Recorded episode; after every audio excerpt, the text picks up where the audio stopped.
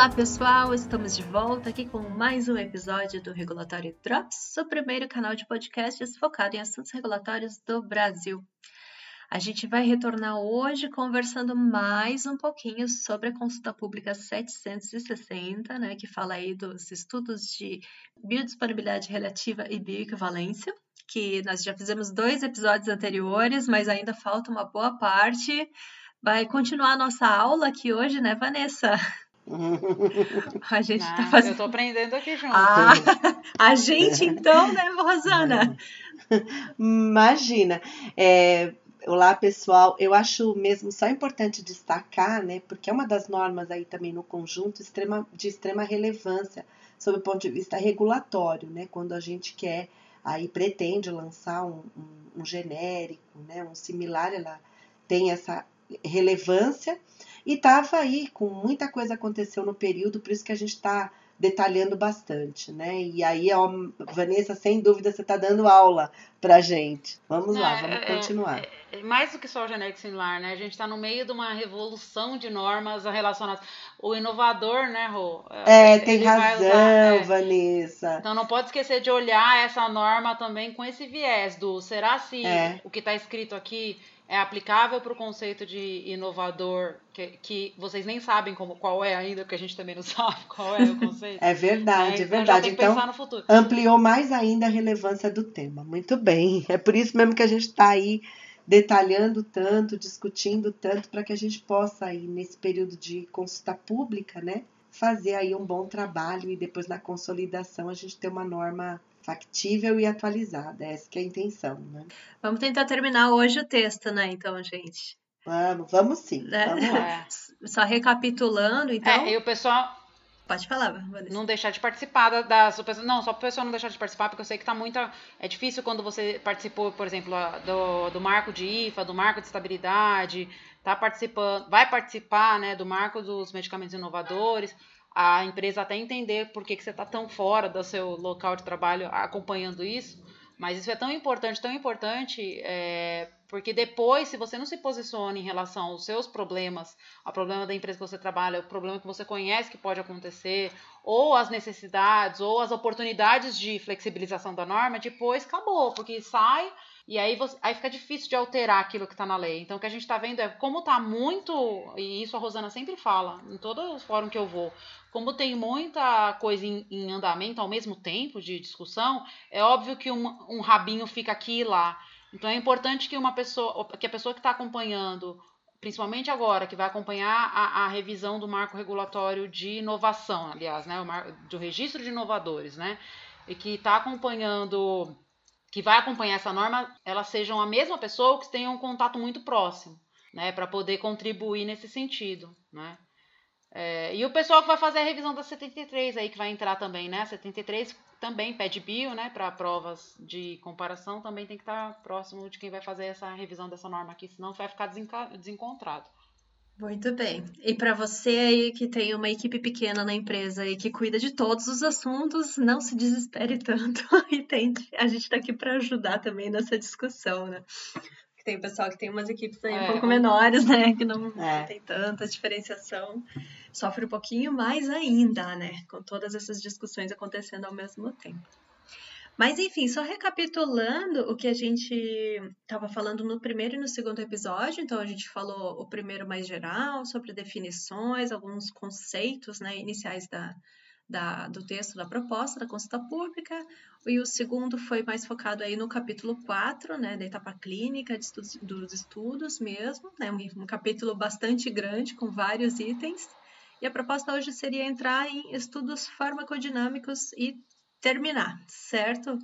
Vanessa, o que, que você tem para uhum. contar para gente aí? Você que é expert aí no assunto. É, antes da gente continuar o farmacodinâmico, eu só queria voltar num assunto lá no, no artigo 40, que fala sobre os medicamentos de liberação modificada. No último podcast eu não chamei atenção nada sobre esse artigo, né? Então eu só queria chamar uma atenção agora, depois que eu conversei com o pessoal interno e com algumas, alguns colegas né, de trabalho dessa norma.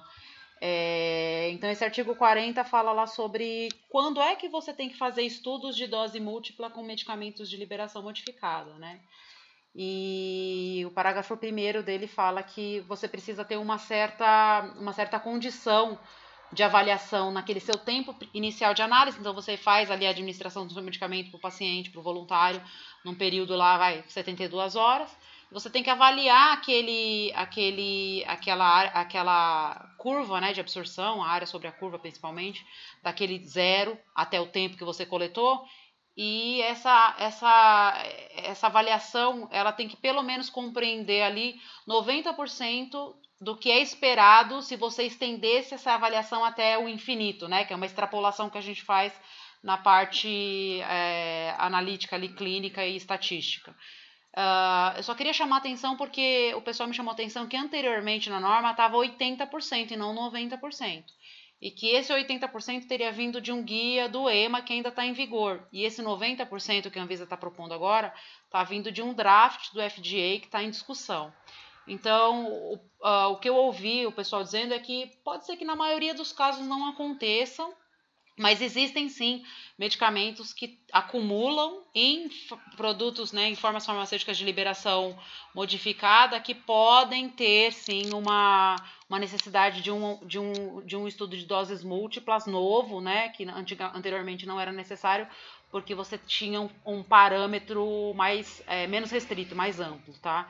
Então, só para discutir, quem for discutir isso daí lá com a Anvisa, né, para tentar entender se eles já estão se baseando no guia do FDA, por que estão se baseando, porque isso vai ficar diferente. Imagina que a gente recebe estudos de bioequivalência internacionais também, né, de centros internacionais. Não, lógico, a gente tem que comprar o um medicamento aqui, local e tudo mais, a gente recebe isso de centros internacionais. E a gente recebe isso também dentro de, de dossiês de medicamentos novos, como estudos de biodisponibilidade relativa para, por exemplo, comparação de formas farmacêuticas, né? Que pode ter uma alteração aí porque o parâmetro está diferente, principalmente aqueles que vêm da Europa. Então, só para o pessoal olhar o impacto disso, tá?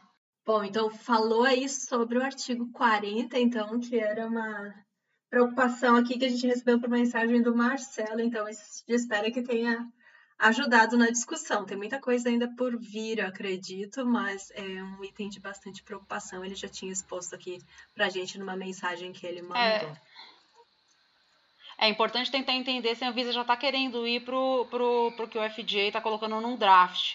E também, até nessa discussão, Marcelo, como é que o FDA e o EMA, que são membros também lá do ICH, né? Como é que eles vão se conversar com essa, se o FDA adotar essa norma, como que esses estudos são intercambiáveis ali, né? Porque não existe a necessidade, por exemplo, no FDA de fazer. É, aliás, existe a necessidade para genérico, mas não existe a necessidade, como aqui também não existe, de outros medicamentos de seguir com medicamentos de, de compra local, de comercialização local, que é o que a gente está tentando implementar aqui com o inovador.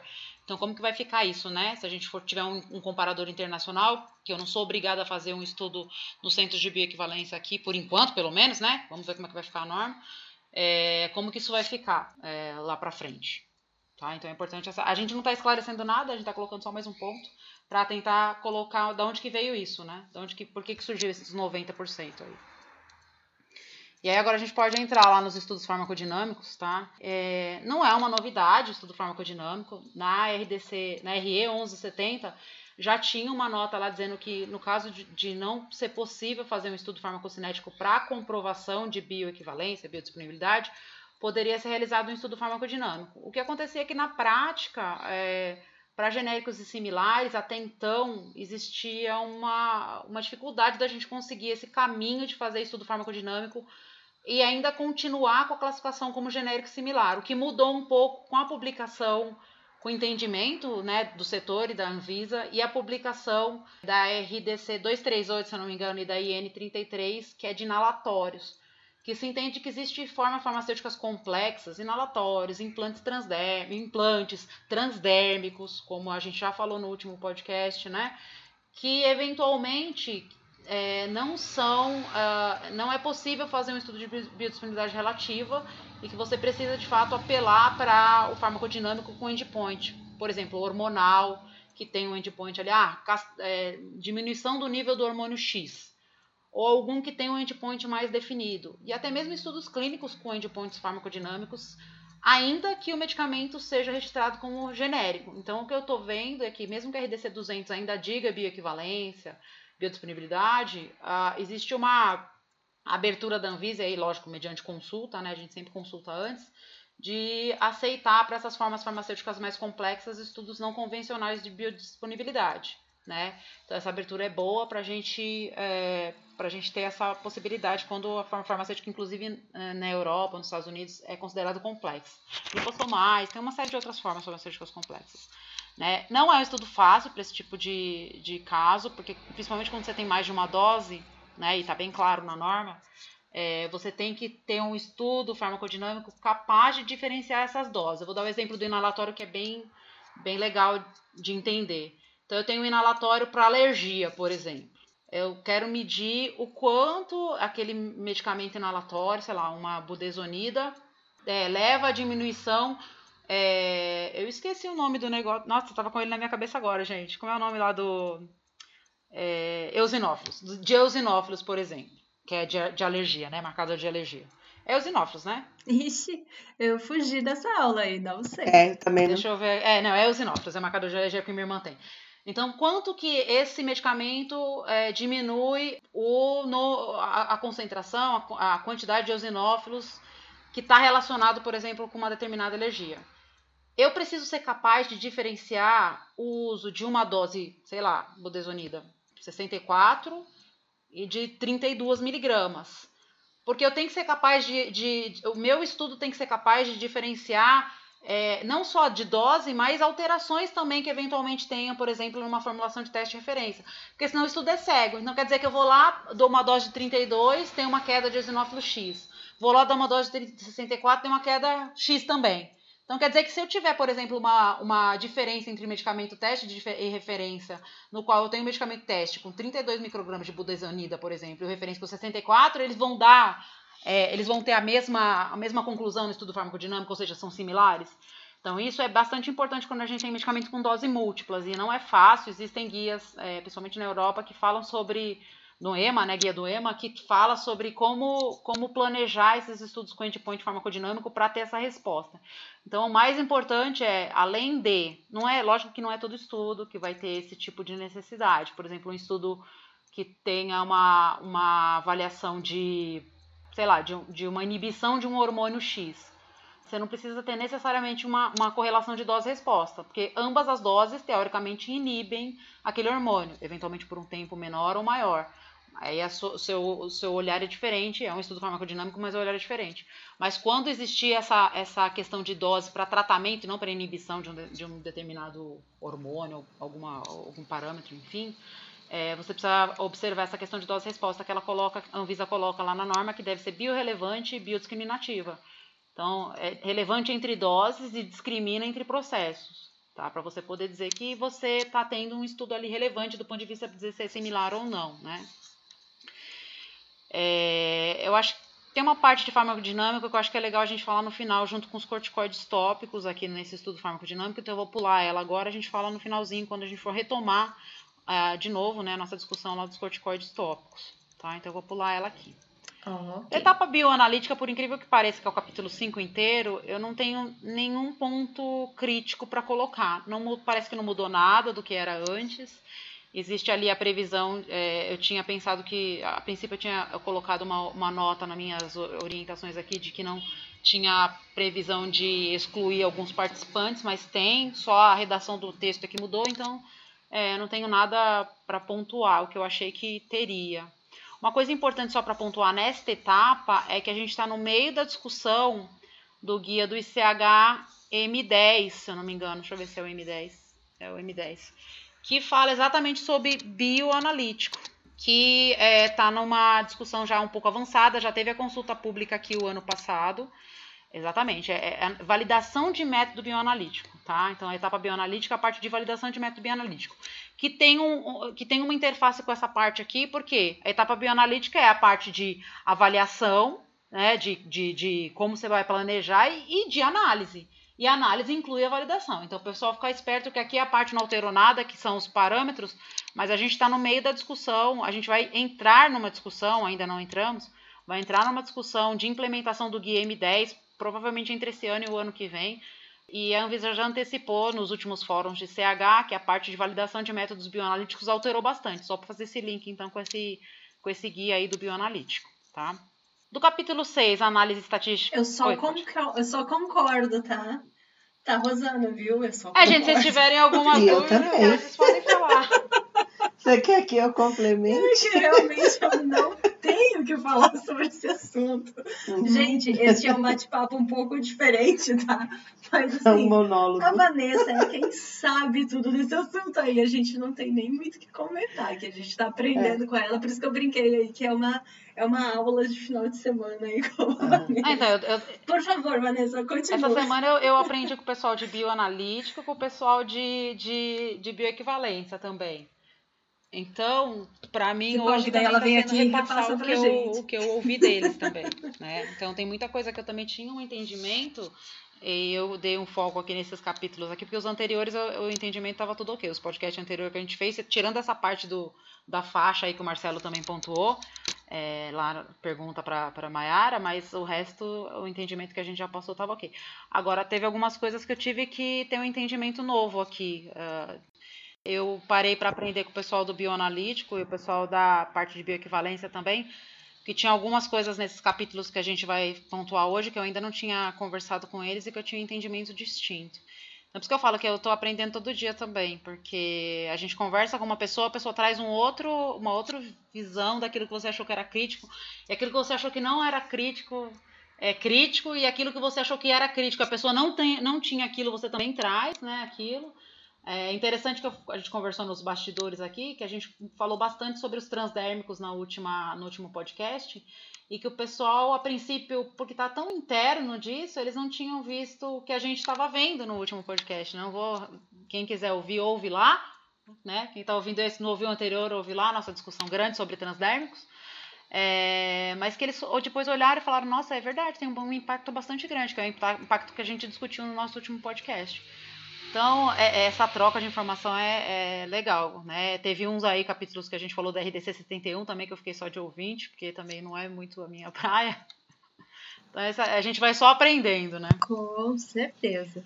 É, continuando aqui da parte do capítulo 6, é, eu também não tenho nada a acrescentar, não sei se vocês têm alguma coisa para acrescentar. A única questão que eu, que eu pontuei aqui que o pessoal falou que vai continuar acontecendo do mesmo jeito, mesmo estando escrito que não, é a questão do outliers, né? Então, esse capítulo fala que é, não, puder, não pode ser excluídos esses outliers, e foi um povo, uma discussão que eu tive com o pessoal, porque é, o que acontece é que geralmente, e essa discussão foi mais em cima dos transdérmicos do que do, dos estudos de bioequivalência em si, tá? É, o que eles pontuaram é que na parte de transdérmico é, existe a necessidade de incluir todos os, os participantes no estudo, na parte de adesividade, ainda que eles não tenham tido a adesividade correta. E aí o, a pessoa que estava conversando comigo falou, inclusive, né? É, vou falar o nome dele aí, o Guilherme, lá que trabalha comigo. Super gente boa para falar isso. O Guilherme é muito bom nesse assunto. Obrigado, Guilherme, por ter me explicado isso daqui, porque eu não estava entendendo. O que ele falou é que não é correto, nesse caso, é, é, incluir, inclusive aqueles que são outliers, porque eles vão fazer viés. É lógico que não é para você excluir, porque, né, ah, se eu pôr esse daqui não vai dar bio, então eu vou incluir esse, eu vou excluir esse daqui. Mas existem, é, existem casos em que o outlier ele, ele, precisa ser excluído, porque ele não concluiu o estudo, porque ele. Agora, não é só outlier nesse caso, né? O que a gente está falando de estudo de, de, adesividade, que seria um que não concluiu o estudo, no dropout mesmo. Mas existem casos de outliers, por exemplo, eu lembro de um caso emblemático que eu já passei. É, o paciente foi, é, foi um erro interno do laboratório. O paciente foi numerado com o número X lá, 72, é, voluntário 72. E aí a outra amostra dele foi trocada com voluntário 47, por exemplo. Sendo que o perfil dele é de, de o perfil de absorção, né, área sobre a curva, Cmax, T+, enfim, era bem distinto do voluntário 70 do 47. E aí na hora que somava a, o valor da primeira parte, do, da primeira coleta com a segunda coleta, que era de outro voluntário e não dele, o negócio ficava absurdo, era totalmente outlier a segunda parte da coleta. E aí o pessoal achou estranho, porque nesse voluntário 47 se inverteu. Parecia que estava invertido mesmo. O que os caras fizeram? Um, um, estudo de DNA nos voluntários e na amostra de, da coleta para ver se tinha invertido e foi comprovado por DNA que tinha tido a inversão das amostras. Obviamente que foi um erro do, do, do centro nesse caso, né? Já, isso já havia acontecer, inclusive tem dados, estudos que literatura que falam sobre isso. Isso é uma prática de quando tem esse tipo de problema para você não perder o estudo todo fazer. É questionável, obviamente, né? Porque a Anvisa vai questionar esse tipo de coisa, mas acontece. Não era um outlier, era um outlier a princípio, você estava olhando ali dois outliers, mas tinha uma explicação porque aquilo era outlier, né? E nesse caso que eu me lembro, o estudo foi aceito e, e com essa justificativa. Então, só essa questão de antigamente previa a exclusão de outlier com justificativa e agora está dizendo que não, não é nem para se avaliar se tem outlier, é para você colocar todo mundo junto. Pode ser que isso daí dê um tipo de, de, de discussão lá na Visa também. Mas de restante, nada nada demais, assim, né? É, Próximo capítulo, número de. Próxima sessão, né? Número de participantes de pesquisa, não teve nenhuma alteração significativa, não tenho nem o que citar, tá? Não sei se vocês têm alguma uma coisa para citar aí, estiver ouvindo a gente, se tiver alguma coisa para citar, pode falar, mas não tenho nada para citar. E a sessão seguinte, que é, é, a sessão 3, né? Que é uma coisa que já acontecia no, no dia a dia da, da, das empresas, mas que agora veio aí para dar uma flexibilizada, né? Para a gente não precisar ficar questionando e trocando ideia com a Anvisa por coisas que ela sempre dava o amém, né? Que é a questão do estudo em dois estágios. Né? Então, a 1170 não era previsto, o que acontecia era, você fazia um estudo, tinha muito dropout por reação adversa, tinha é, é, e aí o seu estudo no final acabava não sendo relevante do ponto de vista estatístico, e você tinha que ir lá conversar com a Visa e pedir uma autorização para poder incluir mais voluntários né, no, nesse estudo. É lógico que tem estudos que você não consegue prever, mas são a minoria. Você normalmente já sabe que aquela determinada molécula tem alto índice de, de, de reação adversa, ou dropout, é, dropout é alto porque as pessoas têm uma doença grave acabam né, tendo uma fatalidade ao longo do estudo. Então, nesses casos, a Anvisa já deixou claramente descrito ali que se for o caso que você já prevê ou que você desconhece a variabilidade da molécula também, é uma, é uma, uma questão importante que é colocado nesse ponto. Você pode, porque quando você tem uma variabilidade maior, você precisa de um número maior de voluntários também, né, de pacientes. Você pode prever ali naquele seu protocolo uma, um recrutamento adicional que tem que ser uh, no mínimo 50% maior, é, no mínimo 50% do, do número de pacientes do primeiro grupo. Então, por exemplo, você tinha lá 100 pessoas no seu primeiro grupo de análise, a variabilidade da molécula foi muito alta, o dropout foi muito alto, o meu poder estatístico está comprometido. Né? Olhei ali, se eu tivesse essa, essa visibilidade, eu já poderia ter proposto ali no protocolo um recrutamento de 50 pacientes no mínimo a mais. 50 para cima, 50, 100, 200, 51, né? Mas já poderia ter previsto, tá? Então, sem a necessidade de conversar com a Visa. Por exemplo, o topiramato é uma molécula que tem super reação adversa, um dropout alto. Já pode prever lá no, no protocolo que vai fazer genérico de topiramato é, uma, uma necessidade de recrutamento adicional ali, você não precisa depois, é, uma vez aprovado esse protocolo, né, você não precisa depois ir avaliar, pedir a autorização para a Anvisa. Um ponto importante aqui é que nesse caso de é, recrutamento adicional, a faixa é, de intervalo de confiança passa de 90% para 94,12%. Está escrito lá, 94,12%. É, lógico que eu acho que eu não sou estatística, né? Estatística é a profissão do futuro que a gente já falou aí estatístico tá com tudo, mais nessa norma também. Eu acho que tem alguns cálculos, vai depender do tamanho, do número de, de voluntários que vai, você vai incluir, mas a princípio a Anvisa fechou nesse número aí, 94,12. Então é um intervalo de confiança maior, porque você está aumentando uh, os voluntários, e aí você precisa pensar bem no número amostral, principalmente quando a variabilidade da amostra é grande, né? a variabilidade da molécula ali é, é grande, porque aí a gente, é, intervalo de confiança fica bem comprometido. Quando é só dropout, se você colocar um número maior e conseguir um mínimo, a variabilidade é pequena, eventualmente o, o intervalo de confiança é cumprido. Mas se a variabilidade da molécula é alta, você vai ter que pensar melhor um pouco para cumprir esse intervalo de confiança. Então é sempre legal fazer o piloto, né? Para a gente saber como é que é, para poder propor já o, o na, naquelas moléculas que você tem dúvida, é, como é que vai ser os seus intervalos, como que você vai planejar o estudo, se vai ter recrutamento adicional, sempre legal. Da seção 4, que é a ampliação do intervalo de Cmax, isso já também acontecia na prática, que é uma discussão legal que a gente teve nos bastidores aí com a Rosana também. A Rosana pode complementar aqui no finalzinho.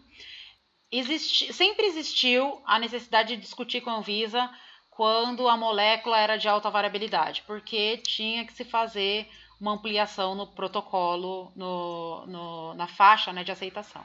E num caso oposto, sempre se existiu também a discussão sobre medicamentos de faixa terapêutica estreita. Então a gente tem dois casos aí, né? E a gente pode ter os dois combinados, o medicamento de faixa terapêutica estreita, estreita com alta variabilidade na, na, na, na absorção, né? Então é, não tinha isso previsto na norma anterior, né? Uh, não tinha o conceito do que era alta variabilidade, e ao longo do tempo a gente foi discutindo com a Anvisa e ficou um pouco mais claro do que era considerado esse conceito primeiro de alta variabilidade. De faixa terapêutica estreita sempre teve o conceito, né, mas de alta variabilidade não tinha.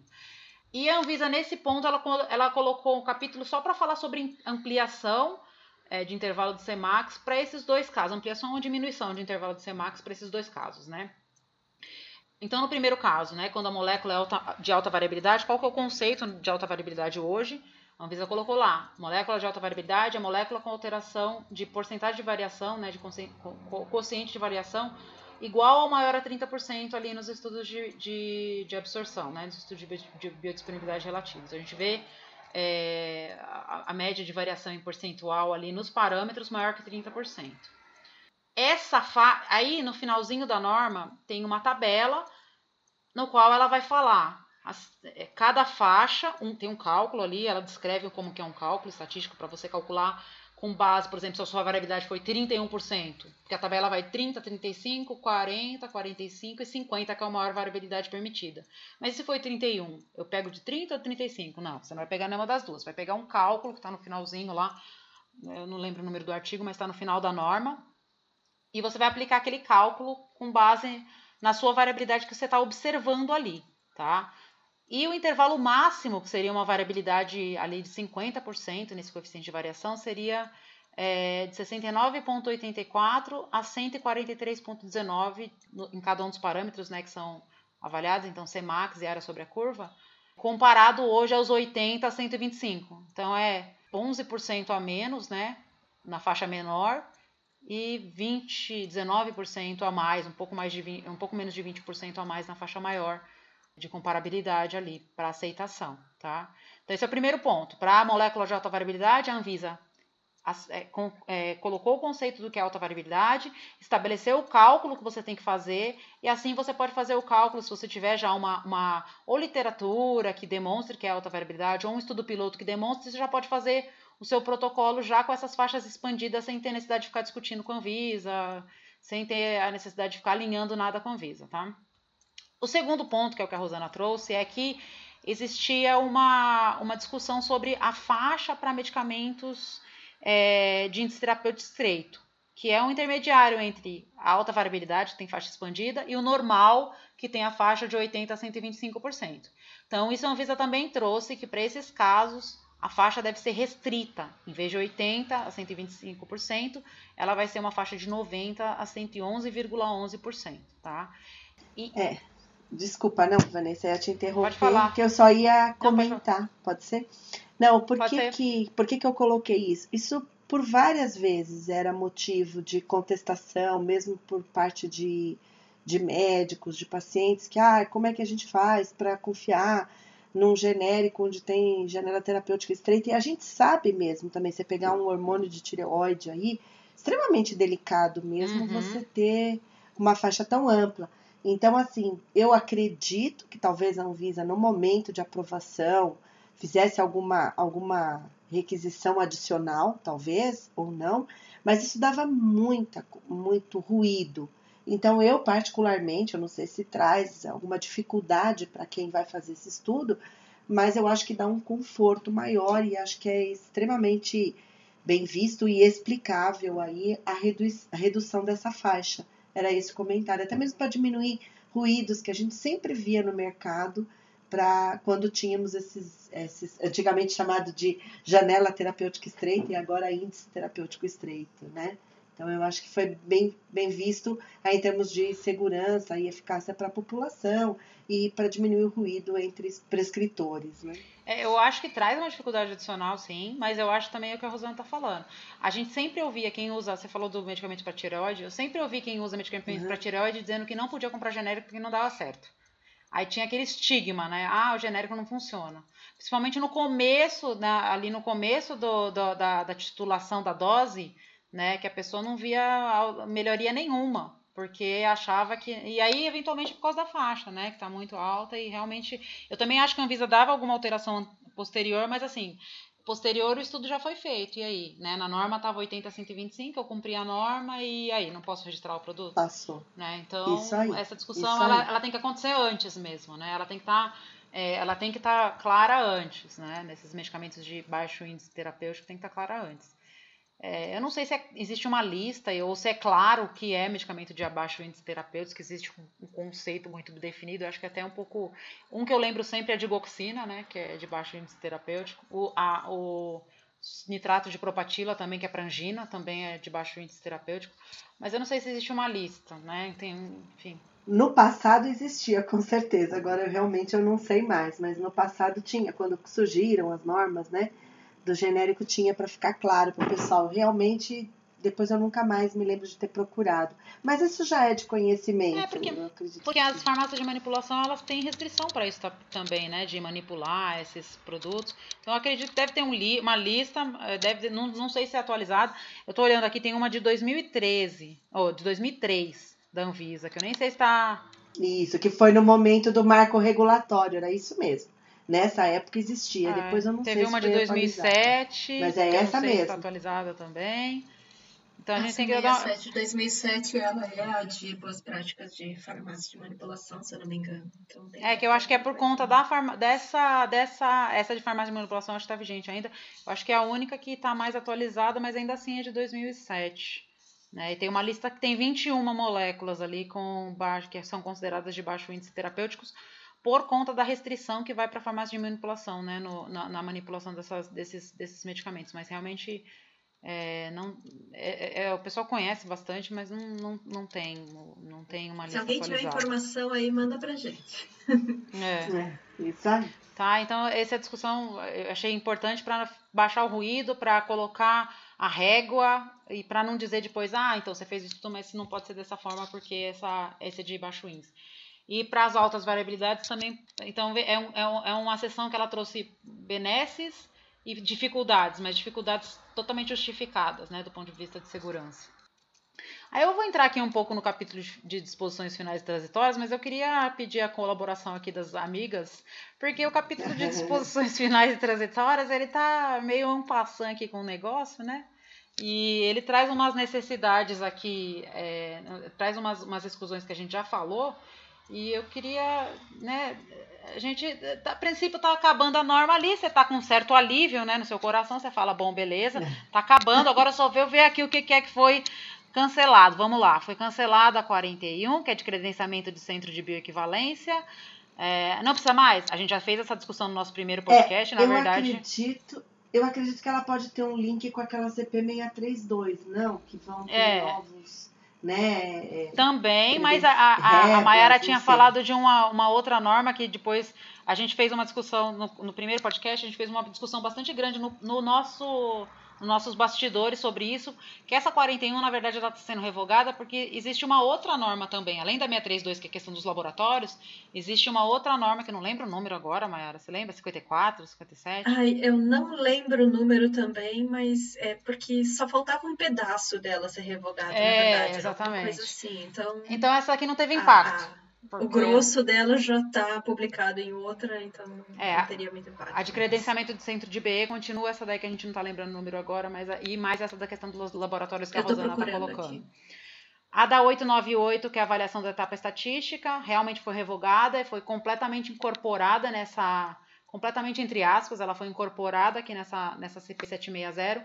Uh, mas a, a 898 ela era bem é, didática, né? Ela trazia exemplos de é, de, de, de, desenhos de estudo paralelo, de, exemplos de avaliação estatística. Então, não sei se vai ter um outro guia ou se vai ficar só dessa forma e a Anvisa está mesmo partindo para deixar a gente ter os nossos racionais os nossos exemplos, porque ela era meio que um, um passo a passo, né? inclusive de desenhos de, de, de estudos cruzados, não cruzados, da parte de bioequivalência. E dessa avaliação inicial que vocês fizeram, Vanessa, vocês chegaram a alguma conclusão sobre aquilo que a gente comentou no primeiro podcast, de fazer uma revogação aí geral junto com a 894 e 895 ou não, não é necessário? Não está impactando? Vocês chegaram a avaliar isso já? Fiz, é, eu fiz porque também ficou a mesma dúvida que a gente teve no, no, no primeiro podcast lá sobre a, o dossiê de estudo, né? Será se é ele que vai agora e agora a gente não precisa mandar o relatório, que é de acordo com 894 e 895, ou será se não? A conclusão que o pessoal que eu conversei chegou é que a 894 e 895 continuam vigentes porque ela, inclusive, é um modelo que se segue internacionalmente para relatórios finais de estudos. Então, não haveria por que é, revogá-las neste momento, porque é um modelo de relatório e modelo de protocolo. E esse modelo já segue o que é internacional, não é muito distinto do que é internacional. Como aqui cita relatórios e protocolos, a dúvida que ficou é, porque lá no começo, né, lá bem no comecinho da norma, quando fala de dossiê de estudos no capítulo 2, cita que os relatórios deverão ser enviados caso solicitados. A dúvida que ficou é, beleza, o centro vai fazer esse relatório. E aí, eu não vou enviar, vai ficar no meu, né? E uma outra dúvida que o pessoal falou, ainda bem que você comentou isso, que eu tinha esquecido de falar, é que esse dossiê de estudo parece que ele está um pouco deslocado do local. Está é, tá sendo criado um documento novo que, na verdade, deveria estar dentro do CTD. A gente chegou a mencionar isso por cima, dentro do CTD, é, dentro da parte de desenvolvimento farmacêutico, porque vai falar sobre formulação, sobre estudo que deu errado, né, sobre por que o estudo deu errado, qual foi a alteração que você fez. Então, é uma, um currículo daquela alteração ou daquele registro naquele momento. E esse documento de dossiê de estudo, ele não existe internacionalmente isolado e feito pelo Centro de Bioequivalência, por exemplo. Né, o centro clínico, analítico, bioanalítico. Na verdade, esse, o que, que acontece? As, as, indústrias farmacêuticas elas mandam os estudos para serem feitos né, na Índia, aqui nos centros credenciados. Elas recebem os, o primeiro faz um protocolo junto com o centro, né, no modelo da acho que é 894 que é o protocolo. É, aprova esse protocolo, eventualmente junto com a Anvisa, internamente, quando não, não há necessidade de aprovar, mas no comitê de ética aprova manda esse protocolo para ser executado no centro credenciado. Esse centro ele realiza o estudo, né? Então a parte clínica, analítica e estatística do estudo. Ele elabora o relatório de acordo com o 895, que é parecido com os, os guias internacionais. Ele retorna esse relatório para a indústria farmacêutica. Aí a indústria farmacêutica, ou quem é que tenha pedido esse estudo, faz esse sumário ou no módulo 2 ou no P2 do módulo 3, que é o Pharmaceutical Development, ou no módulo 5 na parte de estudos biofarmacêuticos. Ela faz esse, esse compilado que seria o dossiê do estudo, que coloca esse, esses relatórios é, num contexto de onde isso entra no, no, no, seu desenvolvimento farmacêutico. Então, o que ficou de dúvida não foi, não foi a questão da revogação dessas normas, que se entende que ainda há necessidade desses relatórios, mas do que é esse dossiê e se ele não poderia ser incorporado no CTD nos seus locais específicos e excluído dessa norma tá? Porque aí ele seria discutido lá no CTD. Né? Isso ficou mesmo na discussão que eu fiz. É, é a gente tá, a gente tá em, em, trabalho com a Juliana, que fez aquele nosso podcast do CTD, lembram-se, né? E a gente está exatamente nessa etapa de avaliação da correlação dos itens de checklist com o CTD. É um trabalho que a gente está fazendo em conjunto, inclusive para a própria Anvisa. Então é interessante esse seu ponto, Vanessa. Isso é um ponto interessante. Para aí a gente incluir. Já, já até eu anotei aqui, tá? Depois a Ju, ainda quando complementar, é, quando ela voltar, ela pode depois é, dizer pra gente o que, foi acordado. Exatamente. É, porque não parece fazer sentido ter. Talvez a Anvisa tenha querido colocar aqui. Querido, existe essa palavra? Quisto. É quisto, não é que fala? Ela quis. A Anvisa quis. É. Querido, querida Anvisa. Não, a quis colocar isso aqui, aqui só como uma orientação. Mas o que talvez tenha que ficar um pouco mais claro aqui é que esse dado ele faz parte do módulo XYZ do CTD. Porque ele não é realmente um, um, um documento que os centros é, elaboram junto com o relatório. O relatório vem seco, lógico, vem com conclusão, vem lá de acordo com o 895, mas ele vem é, só com a conclusão. Essa, esse contexto geral, quem faz é a indústria. Até porque o centro não sabe se esse é o seu primeiro estudo de bio, se é o segundo porque deu o primeiro errado. Né? Então, é, Esse é, tem que ter, né? ser colocado num contexto, é. Uhum. Tá? Então, mas nesse sentido, é, talvez não, fa, não faça sentido mesmo revogar as anteriores. Talvez olhar o conteúdo dela, né? Mas não revogar, né? Esse foi o, o pessoal apontou para mim. É, Só 30... complementando, Vanessa, para dar a informação correta ali que tu falou da 41, eu estava resgatando aqui o que, que a gente tinha conversado. A 41 de 2000, ela já estava praticamente inteira revogada, né, em termos de RDC, os artigos dela, o que estava vigente ainda, que tinha sobrado era o anexo. E nesse anexo ele explicava o, os itens que eram exigidos, quais exames tem que fazer, as amostras, etc., que já está tudo incorporado nessa proposta aqui do texto normal, então realmente não tem impacto nenhum revogá-la direto agora, e o grosso do texto dela já tinha sido revogado e a atual hoje que está vigente foi incorporada na 67 de 2016. Então, não vejo grandes impactos aqui realmente em, em, revogar ela, não. Hum. O, a 1170, né, ela foi revogada inteira, ela, ela foi totalmente reescrita aqui, então é o que a gente comentou aqui durante todo, todos os três capítulos realmente foi em cima dessa daqui, dessas revogadas, até porque as outras continuam valendo, né? A 31, que é a de bioequivalência, né, que fala lá do critério para ir após a bioequivalência para genéricos e similares, é importante para genéricos similares só, tá? Não para inovação, isso aqui não se aplica, até porque equivalência farmacêutica não se aplica, pelo menos por enquanto, para inovação. É, anteriormente, a, o artigo 8 da 31 falava que para você poder ir para o estudo de bioequivalência, recomendava-se que a diferença de teor entre teste e referência, ou seja, no teste do equivalência farmacêutica, ali, o analítico da equivalência farmacêutica, né, não fosse superior a 5%.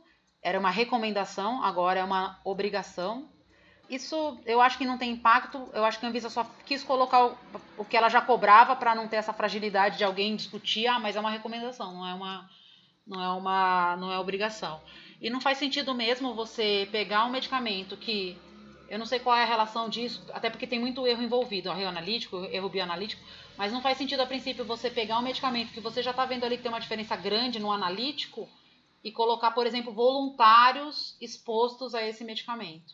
Óbvio que tem um caso a caso, obviamente, mas já parece que não faz muito sentido, já tem um erro muito grande ali para né, 5% do seu erro é, eventualmente da, da, absorção, que vai ter mais erro ainda, do, do bioanalítico que tem mais erro ainda, mas 5% é só de teor do analítico, que é uma coisa muito mais controlável. Então não faz sentido você expor essas pessoas a um, a um eventualmente uma bioinequivalência eventual. Né? Então eu entendi que a Anvisa quer essa, essa recomendação por conta disso. Aí a nota técnica de vitaminas, ah, no podcast passado a gente deu uma discutida sobre isso, que eu falei sobre a questão do quando a vitamina tem claim é, de, de eficácia, né? E eu tive uma discussão essa semana também com, com algumas pessoas e o que, que eles me colocaram? Dois pontos. Primeiro que faz sentido pedir é, alguma coisa de, bio, de, de vitamina quando tem claim de eficácia. Alguma coisa. Segundo que internacionalmente é, não tem nada descrito para vitamina de bioequivalência. Pelo menos eu também dei uma caçada essa semana. É, não tem nenhum guia que diga sobre é, bioequivalência para vitaminas. Primeiro, eu acho que dá até para entender por quê, porque o FDA ele regula vitaminas como medicamento, ah, como suplemento, mas eu peguei um guia, um daqueles guias individuais, no qual era um medicamento com vitamina, para ver o que, que é que era, era solicitado e não nesse caso específico não era solicitado para vitamina. É lógico que precisa entender o contexto. Todo mundo concorda que precisa ter alguma coisa para equivalência, para comprovar que aquela vitamina tem aquele claim que você está colocando. Mas que ne, não necessariamente pode ser um estudo de bioequivalência por conta da, da, dificuldade de você dosar. E a mesma coisa com hormonal, eventualmente. Por conta de, de, de, de vitamina que você tem na alimentação, é, vitamina basal, então tem muito erro associado que pode dar ali uma bioinequivalência, mas que você poderia, por exemplo, fazer um estudo farmacodinâmico ou um estudo clínico que comprovasse aquela característica da, da vitamina, tá? Então, aí tem que pensar como que isso vai ficar se for um genérico, porque eu não estou fazendo uma, uma intercambialidade ali mostrando que é igual. Eventualmente eu vou estar tá colocando um estudo que é permitido já, como a gente falou ali no farmacodinâmico por genéricos, mas não seria eventualmente um estudo de biodisponibilidade relativa ou bioequivalência.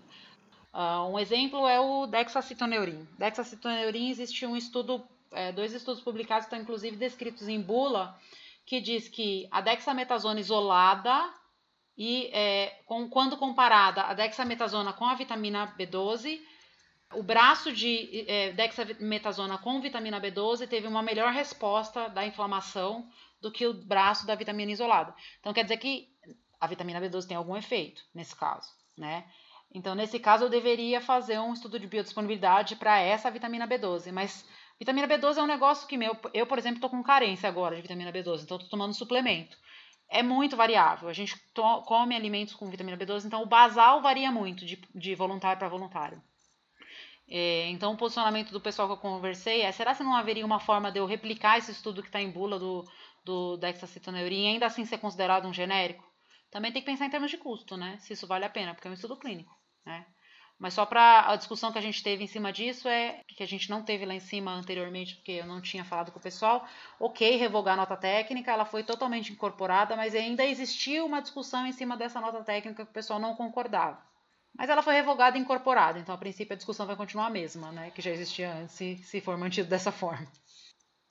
E a nota técnica 5 e 6, que a gente também já mencionou aí uh, em algum podcast anterior, no, não, sei, não lembro se foi no passado ou no anterior, é, sobre as listas de fármacos com cuidados especiais e fármacos que devem usar pacientes, né? Então, foi excluído essas listas e a dúvida do pessoal é, é se vai ter uma lista nova ou se a gente vai ter que consultar a Anvisa sobre cada fármaco, né, com cuidado especial. Cuidado especial é aqueles que você tem que tomar só em jejum ou só alimentado, ou que tem que. É, os fármacos, tinha alguns fármacos de, de, de, de índice terapêutico estreito nessa nota.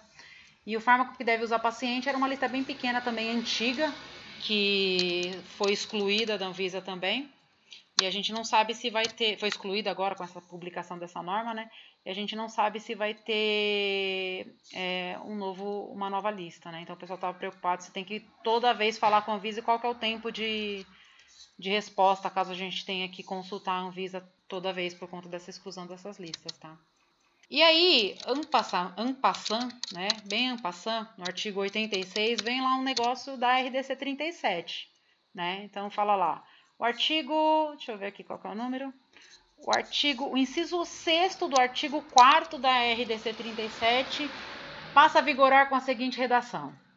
E aí ele fala ali do medicamento de uso de aplicação tópica que na 37 falava que desde que não fosse de efeito sistêmico, ou seja, tópico mesmo, mesmo fármaco, mesma concentração do, do medicamento referência e recipientes de mesma função, não precisava ser os mesmos recipientes, mas de mesma função, não precisava ter estudos de bioequivalência, porque a 37 trata de, o artigo 4 da RDC 37 trata, trata de bioisenção.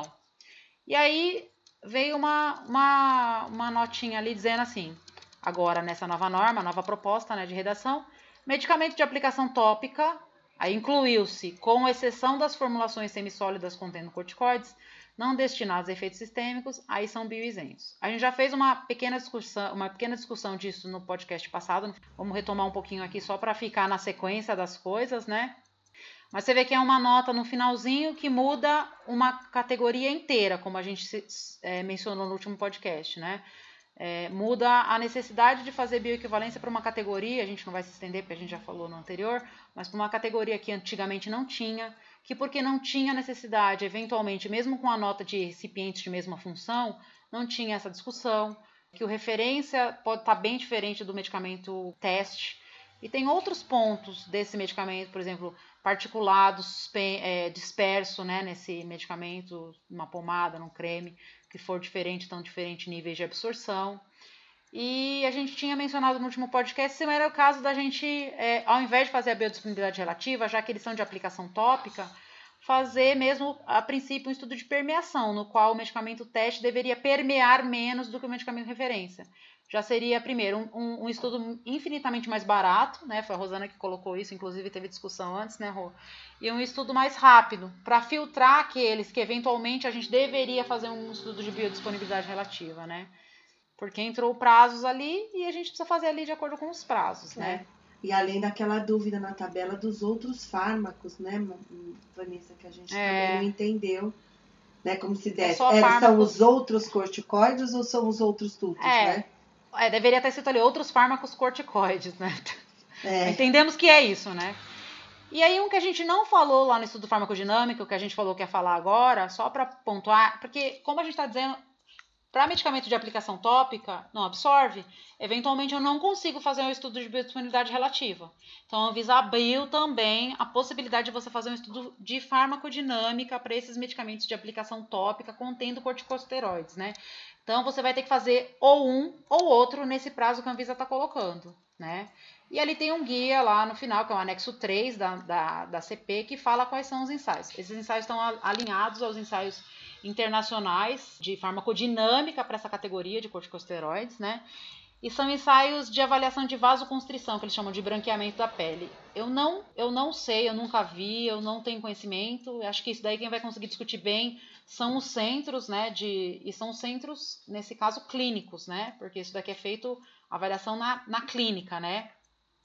Então, a princípio, a teoria é você passa o corticosteroide ali no seu. Você mede a, colori, a coloração da pele com um colorímetro antes de passar passa o corticoide ali, né, na, na, na, na pele, e depois mede de novo com o colorímetro para ver essa, essa variação de coloração, que a princípio é um branqueamento por conta da, uh, da constrição dos vasos, né? Então ele fica mais claro por conta da constrição.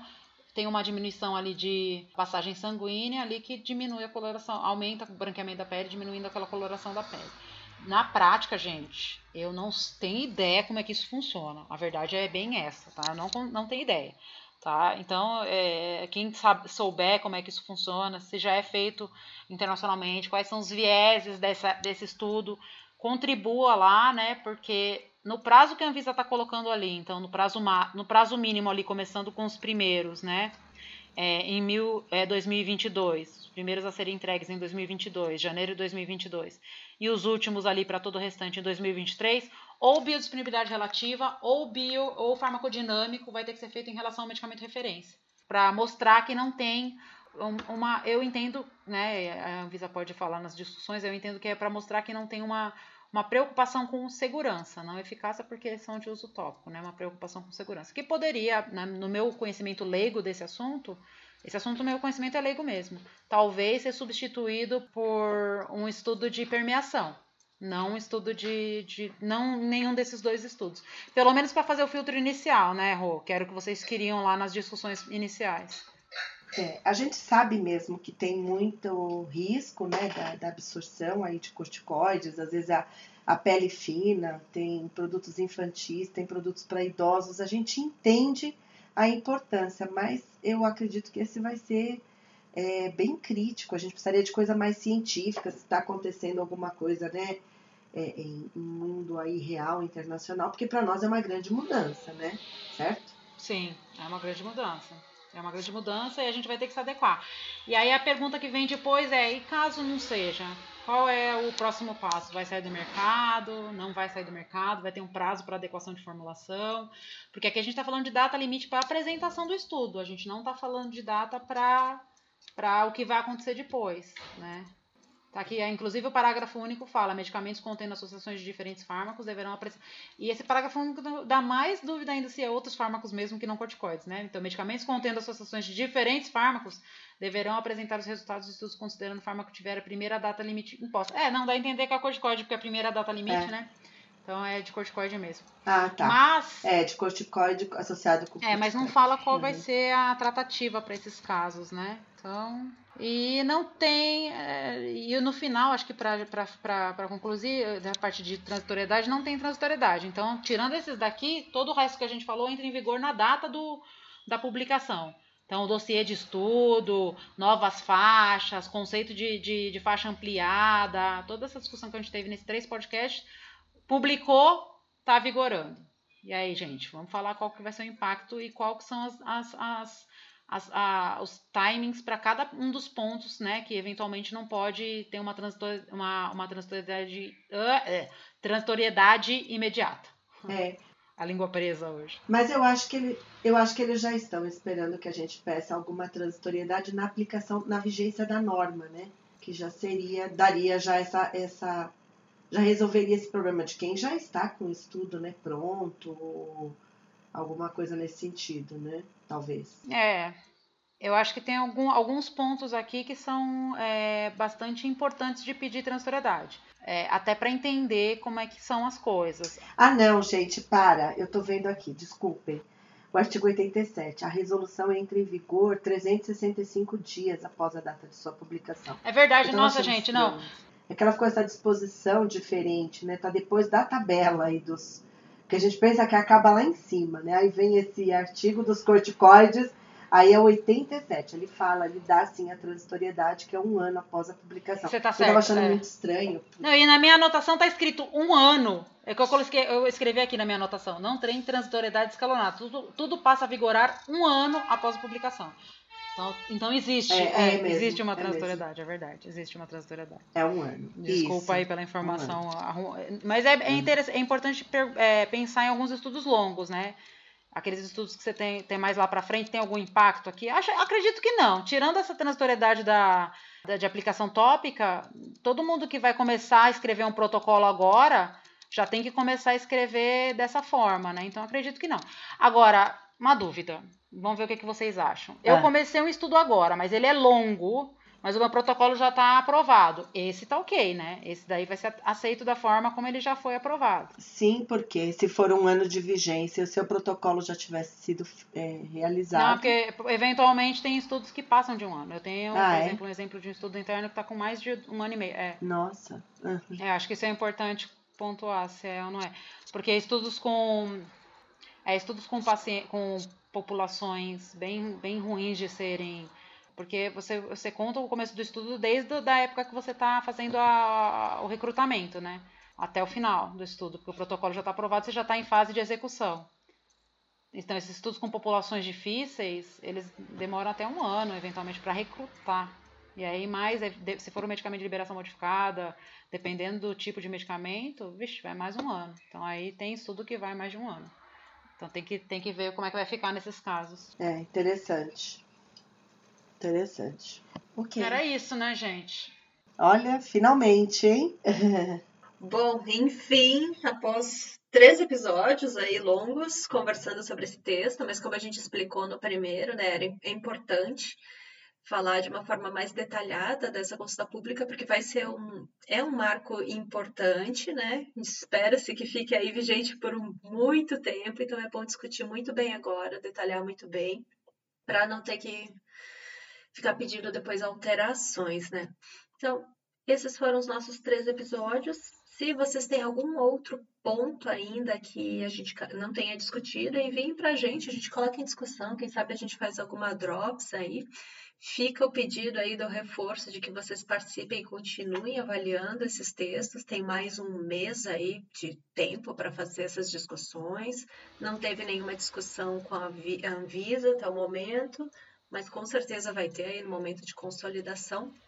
Então tem, tem bastante espaço aí para tirar dúvidas e, e entender quais são as propostas. É, a gente ainda vai ter reunião para discussão, então acho importante, né, aqui o que a gente falou para as empresas avaliarem direitinho, complementarem, sugerir, é, e depois a gente poder é, ter mais conhecimento sobre o assunto e estar preparado para discutir, inclusive, com o órgão regulador. Né? Eu acho interessante. A Vanessa, não sei se a Vanessa tem ainda alguma coisa para complementar. Eu só tenho a agradecer, né, a Vanessa, porque olha, aprendi bastante, mesmo que tenha sido de uma maneira mais genérica, óbvio, né, porque a gente não está colocando a mão na massa fazendo esses estudos aí no dia a dia, mas muita coisa, assim, foi aprendizado mesmo aí desses três episódios de podcast de aula sobre a CP 760.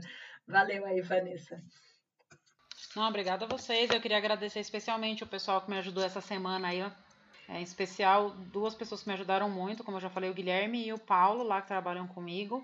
É, a gente estava discutindo para eles, eles que vão participar das, das, das discussões em nome. Bom, eu não sou desempregado, todo mundo sabe que eu trabalho na Euroforma, né? Aqui é minha opinião, mas eu não poderia deixar de agradecê-los, porque eles me ajudaram com alguns ah, posicionamentos é, deles como ah, aqueles que estão com a mão na massa, né? Então, o Guilherme com a mão na massa ali dentro dos, junto com os centros, tratando com os centros, e o Paulo dentro do laboratório bioanalítico. Obrigado por terem me ajudado aí a alguns entendimentos que eu tinha que eram distintos. Eu tentei trazer aqui para todo mundo, é, porque foi de bastante aprendizado para mim também. Muito legal essa interação. Mas então era isso, gente. Bateu a nossa uma hora aqui. Vamos encerrando. Continuem mantendo contato, enviando e-mails aí no info.regulatoriodrops.com, mandando mensagens, suas dúvidas. E para quem tiver aí mais informações para explicar para a gente os pontos que a gente não entendeu, que a gente tem dúvidas, como a gente colocou aqui, entre em contato também. Quem sabe a gente faz uma Drops especial. Era isso, gente. Até mais. Tchau, tchau. Até a próxima, gente. Obrigada aí. Boa, boa semana para todo mundo. Até a próxima, pessoal. Obrigada.